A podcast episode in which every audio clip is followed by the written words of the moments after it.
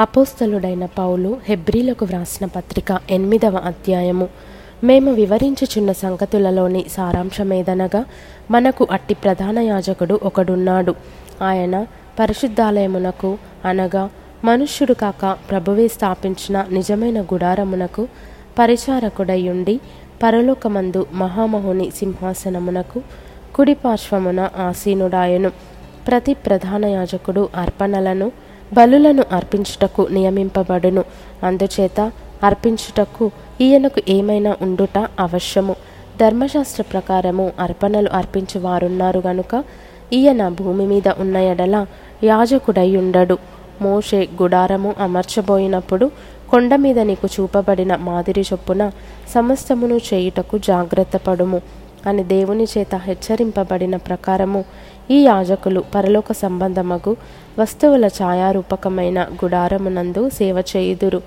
ఈయన అయితే ఇప్పుడు మరి ఎక్కువైన వాగ్దానములను బట్టి నియమింపబడిన మరి ఎక్కువైన నిబంధనకు మధ్యవర్తి అయి ఉన్నాడు గనుక మరి శ్రేష్టమైన సేవకత్వము పొంది ఉన్నాడు ఏలయనగా ఆ మొదటి నిబంధన లోపము లేనిదైతే రెండవ దానికి అవకాశం ఉండనేరదు అయితే ఆయన ఆక్షేపించి వారితో ఈలాగు చెప్పుచున్నాడు ప్రభువు ఇట్లనెను.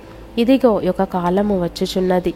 అప్పటిలో ఇస్రాయేలు ఇంటి వారితోనూ యూదా ఇంటి వారితోనూ నేను క్రొత్త నిబంధన చేయుదును. అది నేను ఐగుప్తు దేశంలో నుండి వీరి పితరులను వెలుపలికి రప్పించుటకై వారిని చెయ్యి పట్టుకొనిన దినమున వారితో నేను చేసిన నిబంధన వంటిది కాదు. ఏమనగా వారు నా నిబంధనలో నిలవలేదు. గనుక నేను వారిని అలక్ష్యము చేసి తినని ప్రభువు చెప్పుచున్నాడు. ఆ దినములైన తర్వాత ఇస్రాయేలు ఇంటి వారితో నేను చేయబోవు నిబంధన ఏదనగా వారి మనస్సులో నా ధర్మవిధులను ఉంచెదను. వారి హృదయముల మీద వాటిని వ్రాయుదును. నేను వారికి దేవుడునై ఉందును. వారు నాకు ప్రజలయుందురు.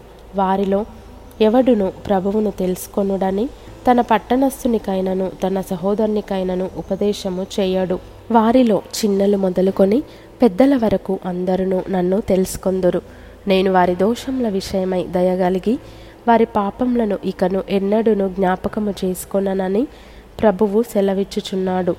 ఆయన క్రొత్త నిబంధన అని చెప్పుట చేత మొదటిది పాతదిగా చేసియున్నాడు. ఏది పాతగిలి ఉడికిపోవునో అది అదృశ్యమగుటకు సిద్ధముగా ఉన్నది.